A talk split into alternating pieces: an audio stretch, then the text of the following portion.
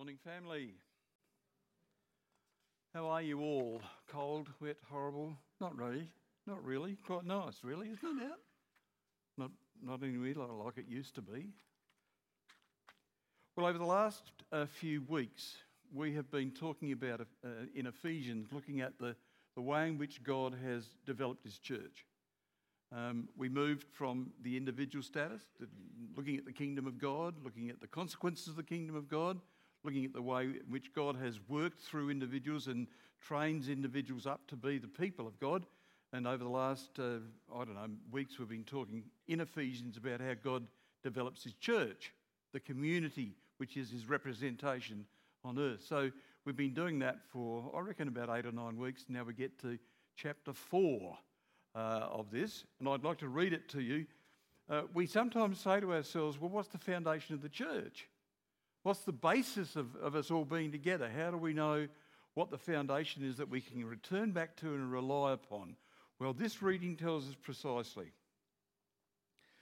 As a prisoner of the Lord, then I urge you to live a life worthy of the calling you have received. Be completely humble and gentle, be patient, bearing with one another in love. Make every effort to keep the unity of the Spirit through the bond of peace. There is one body and one Spirit, just as you who are called to one hope when you are called. One Lord, one faith, one baptism, one God and Father of us all, who is over all and through all and in all. Well, now we're asking ourselves, and I'm going to go down and get my pointer. We're asking ourselves, what are the characteristics of this uh foundation, this unity that we share together? Well, this is what Paul has to say to us. This family has colours that don't run. Now, you'll notice that uh, that's a, probably a slogan that you've heard from some bikie club. Uh, and it is, because that's where I got it from. It says to us,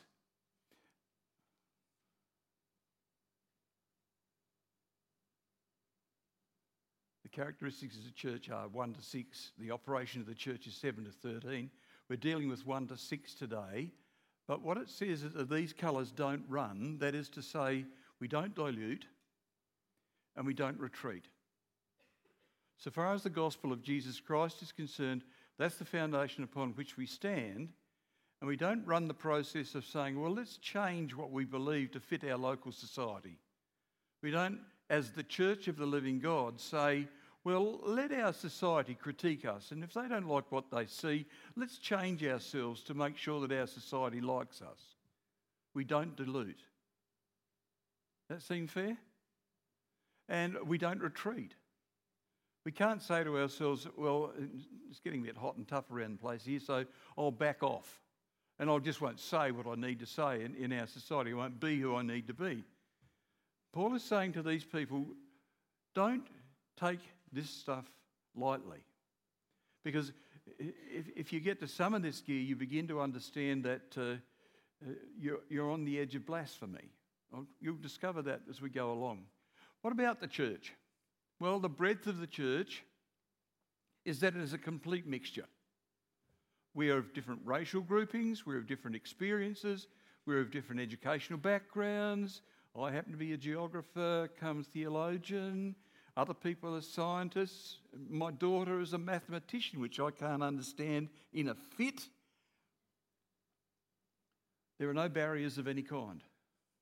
We can't say to each other, as we've discovered in the early part of Ephesians, we can't say to each other, I'm better than you because my the colour of my skin is brown and not white. Or I'm better than you because I've got this degree and you don't have that. In the church, level playing field. Everybody is on the same boat.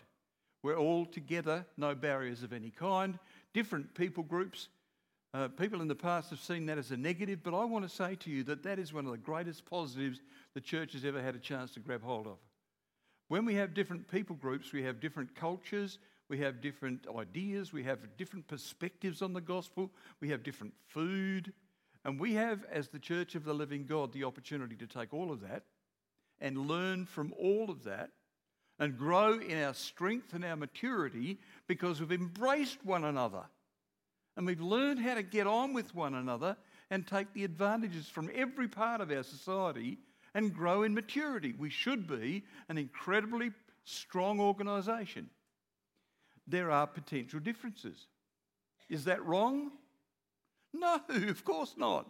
Are there likely to be some arguments and discussions in the church? Of course there are. Is that wrong? No, that's not wrong. There are divergent viewpoints. There are personality differences. There are a range of gifts. My wife is a junior primary teacher. She gravitates immediately to all the young kids in the church. That's what she does. Other, other young ladies in the church decide their gifts are hospitality, and they gravitate immediately to that place. Other men do this, other men do that. We have different gifts that God has given to us. And there are possibility for splits, yes. But that's where our strength lies. Because if we have in our society, in our community, a foundational base upon which we can deal with the differences, we will grow even stronger.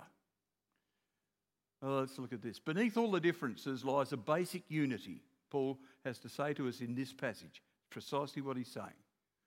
And that unity is not what we have chosen to put together as a Baptist church or as a uniting church or as a Roman Catholic church. It is what the Spirit of God has put in place. So our task is not to create unity. Our task is to maintain unity. Our responsibility is to work together, rubbing each other up and down a little bit at times and getting a little bit upset with one another, but coming together again under the power and the authority of the Spirit of God and be who we're supposed to be. There are two kinds of unity, and I don't want to dwell on this strongly, but uh, this is this is part of the deal. There is external togetherness without internal agreement. We'll say that we uh, we'll say that we uh, uh, we all have a name. We live under that name. Uh, there was the West Adelaide Football Club in South Australia uh, was told it needed to unite with uh, another football club because the, the, the league was struggling a bit. So they said, well, we will unite with anybody provided two things happen. One, we wear black and red. Two, we call ourselves West Adelaide Baptist, uh, West Adelaide Football Club. Doesn't matter about whether we're unified underneath, so long as you bear our colours and our name, we'll unify with anybody. Well, that's, but that's nonsense, isn't it? That's not going to work. That's not people joining together in unity with one another. Internal togetherness, which manifests in occasional disagreements, it's union versus unity, an internal togetherness which manifests occasionally in disagreement. So that union is not the same as unity. Union rests on the lowest common denominator, internal agreement, to give the outward appearance of unity, but without the internal certainty. Now, you might say, well, a Baptist union is just that. And I would say, no, no, no, no, no. Baptist union is basing itself on what I'm about to go through. And if you want to join the Baptist union, you need to agree to these particular ideas. These colours don't run. We don't change from what we believe in this. When Paul talks about unity in chapter four, verse three, he is talking of a pre-existing unity, which is the evidence and the character of the presence of God. He is here among us. He is explaining to us what the future holds. He is giving to us the gifts to be able to make that happen. He is giving to us the foundational bit of love in which we discern each other's hurts and pains, and we love each other, we look after each other. He goes on to describe it in verses four to six, and that's what I want to... There are seven points. You might say seven is perfection. Well, in this case it is. Let's have a look at them. First of all, one body. There is one body. One cell grows into become, until it becomes a mature body. You might have four or five to meet together in a, in a small group, and they, they talk to one another, and the five become six and seven and eight and nine, and then they decide together to, to, to build... Think about the beginning of this church. You were, if you were here years ago, over on the other over on the other side of the road, we have one or two people nodding at least. Anyway, you know what, what it was like. Just one or two come together, and eventually look at what we've got here. Uh, we've got uh, one cell that has grown into one mature body, but the all of the cells, each of us, share the same, exactly the same common life. We are together rooted into Jesus Christ. We are together empowered by the Spirit, and that's the foundation, that's the basis of our existence. Not a group of individuals, uh, but organised together by the unity of the Spirit of God. One body, one Spirit. The one who expresses the power of God in the church. The Spirit of God, sometimes known in theological circles as the go-between God. The go-between God who comes to you and to me and talks to us about the Jesus stuff. And the one who takes our fears, our hurts, our difficulties and our questions back to Jesus Christ and comes back to us with answers. The go-between God. The one who sets in place all of the characteristics that we need to be the people of God. The one who expresses the power of the Spirit. Our power, you see, is not in political clout. Our power is in the Spirit. The greatest weapons we have in the warfare of life, especially against the evil one, is on our knees. The greatest weapons we have are our spiritual dimension relationship with God, which has to do with prayer to start off with.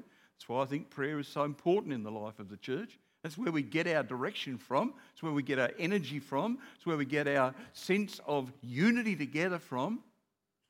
The same Spirit, through time, through racial discrimination, through differences and disputes, we have a total need to depend on the Spirit, not on our own wisdom. That's what Paul is saying in this, in this, in this reading that I just read to you from uh, chapter four. We have a responsibility to fix our eyes on Jesus Christ. In fixing our eyes on Jesus Christ, we have a responsibility to hear the voice of His Spirit amongst us, in us. We Baptist churches make decisions together on the basis of the unity of the church. We don't have a top-down rulership. What we have is a group of people who have given us responsibility to lead, respond. They take their responsibility seriously. But at the end of the day, we come together as a whole family, don't we? We come together. We decided just recently to appoint a pastor. Wonderful news, wonderful news. But that wasn't handed down by a pope upstairs who says now, I think Mitcham Church would do well with the... Uh, with, uh. We met together. We listened to God. We listened to what He had to say. So the Spirit, these colours don't run. You can't pretend we can organise ourselves in a different way altogether. It doesn't work. This is the foundation of our church. One hope. That hope is the companionship of Jesus. Walking every day with a best friend. Talking every day with a best friend. Knowing that I am never alone. I might feel lonely, but I'm never alone because the one who created me, created the world, created the universe, says to me, I will walk with you one step at a time. I will say to you at the appropriate moments, this is the way, walk in it. The companionship of Jesus. The empowering of Jesus. Jesus is the focal point, surely. Jesus is the focal point of our life as a church. And He's the foundation upon which we build everything that we are. The return of Jesus, yes. One would say, many people have been saying lately, given what's happening over in Israel, we're not too far away. I think there are one or two more things yet to happen, I'm afraid, before that happens. But, you know, He's coming again. The time is coming when we will see Him face to face. He is not a set of ideas. He is a person. Jesus is the God-man, seated at the right hand of the Father. He will come and stand next to you and say, my dear sister, my dear brother, I have loved you from the beginning, and now I say to you, well done. You have foundation in your life that no other people in society have, and you have sat on that foundation, and you have not run. The focus of our hope, of course, is Jesus Christ. The focus of our hope in everything is Jesus Christ. In our life, in our future, in our purpose. There are some who've just gone home recently and we mourn their loss. But they are saying, I've, I've done it, I'm home. I'm, I'm in the right place for me right now. One Lord. Now here we, here we can get into trouble if we're not very careful. The fundamental issue is that Lord means ultimate authority. The problem with human beings is that we think authority can be shared. And that in our relationship with Jesus, we get a say.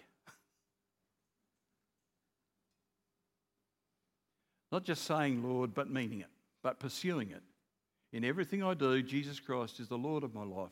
Lord, where do we go next? Lord, what are you doing here? What is the future? What are you planning on doing? How can I be of ser- I'm a servant of the living God. I'm a disciple of Jesus Christ and a servant of the living God. And on that basis, that is my foundation. That is my life's purpose. That is my procedure to operate, you might say. Acts four. Now let me read these to you because these are, these are really important texts. Salvation is found in no one else, for there's no other name under heaven given to men by which we must be saved. Pretty straightforward. It is Jesus. Salvation is found in no one else. Philippians two, nine to eleven. Therefore God exalted him to, be, to the highest place and gave him the name that is above every name, that the name of Jesus every knee shall bow in heaven and on earth, and every tongue confess that Jesus Christ is Lord, to the glory of God the Father. There is coming a time, and of course the universe will be on its knees confessing that Jesus Christ is Lord. In the meantime, there are going to be people around the place who say, I don't believe in him. Now, there's an unfortunate bit about that. And uh, First John spells it out. Who is the liar? It is the man who denies that Jesus is the Christ. Such a man is the Antichrist. He denies the Father and the Son. You know that there's only one sin in the world that cannot be forgiven? Do you know what it is? Blasphemy against the Holy Spirit. That is to say, when he says to you in your spirit, Jesus Christ is Lord, you say, I don't believe that. Get lost. And he will say to you, how can I heal you? How can I? I cannot forgive that. Unless you come into a relationship with me, you are doomed for eternity. Unless you give my give your life to me, unless me, unless you let me turn your life around and see me face to face, you are doomed in eternity to keep saying, I don't believe in you. One Lord. Is Jesus really Lord of your life? I have to ask myself that quite frequently, because there are times when I would prefer to be the boss. You're not the same as that, I know that. I know that you, you're, you're very good. I'm not. One faith. You know, in the church that I grew up in, West Croydon Baptist in South Australia, they, they had this thing across the baptistry. You know, in a lot of the older churches, they have a baptistry, and over the over the baptistry, there's this thing. And across it was written, one Lord, one faith, one baptism. And I had a chap, I was playing the organ for the service, and I was practicing one day. One chap came in and said to me, oh, that can't be true. There's too many denominations. I said, no, no, no, no. That belongs to every donation, every, every donation, every dom- denomination. One faith, one faith associated with our Lord Jesus Christ. This is the foundation of our life. When God is forming his church, these seven ideas, these seven factual bits of information are the foundation that forms our steady rock. One body of truth based in the scriptures alone, not the stuff added to the scriptures. A careful thinking about the scriptures, of course. I mean, the basic question that needs to be asked when you're reading the scriptures is not what do I read now, because they were written two thousand years ago. The basic question we've got to ask ourselves is, what did the author think he meant by writing this? What is the author on about? What is he saying to me? That's where I need to go. Sola Scriptura. Luther started that off way, way, way back because the church kept saying, oh, well, the teaching of the church is the equivalent of the teaching of the of the scriptures. And they put the two together. Luther said that that's not true. Sola Scriptura. Only the scripture, but interpreted with wisdom and integrity on the basis of what did the author think he meant. One faith.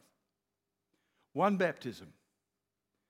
All of us who are baptised into Christ Jesus were baptised into his death so that we too may live a new life, Romans six. One baptism. Now you know the, you know the imagery of the baptism.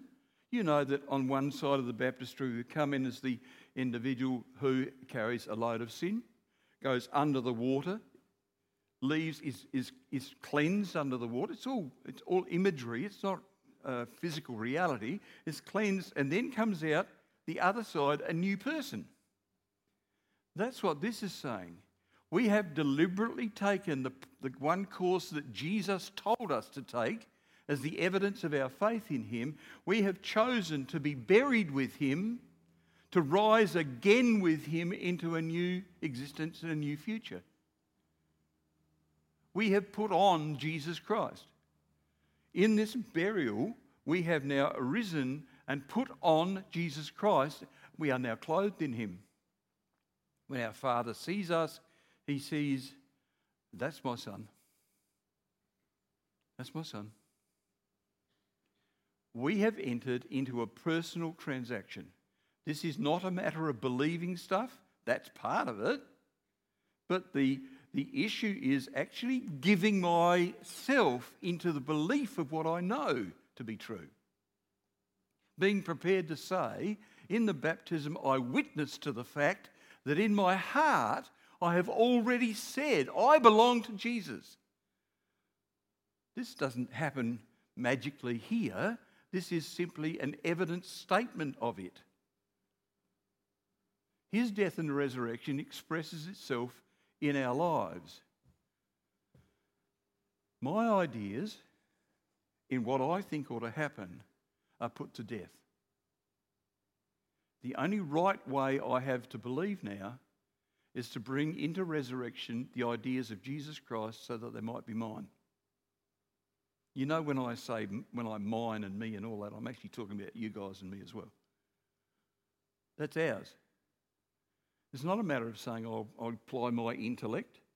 I have a giant intellect, so I'll apply my intellect to what God wants. No, it's a matter of saying, I now act in submission to the authority of Jesus Christ, and I apply in my life, in whatever I say, do, or believe, who Jesus is, what he's saying. One Father. This is number seven. One Father.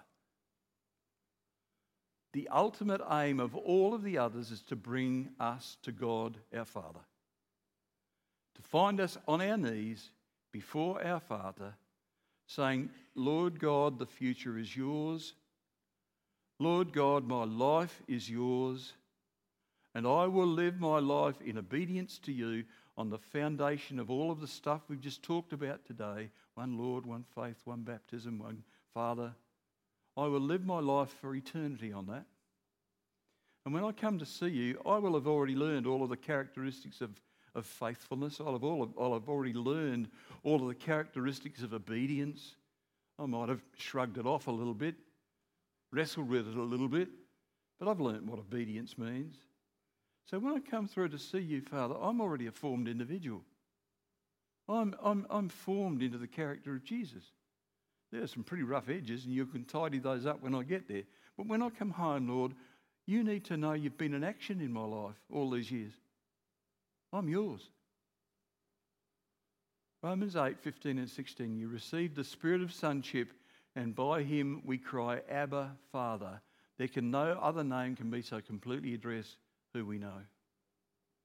And you know, you've probably heard people say before, that that really in our language means daddy, dear daddy. My grandsons came in this morning. We had a sleepover at our house. My grandsons came in the minute the clock went seven o'clock. We've told them they're not allowed to come into our room until it's seven o'clock. seven o'clock, my three-year-old is on the top bouncing up and down.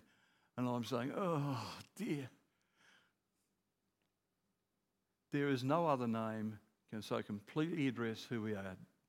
He, was, he wasn't saying daddy, because I'm not his daddy. He's saying, Papa, Papa, Grandpa, get up, get up, Grandpa. And I'm pretending that I'm all hurt and upset and all that sort of stuff. I'm pushing him back and all that. But but in the in that moment thinking, this little boy of mine, three years old, is calling me Papa.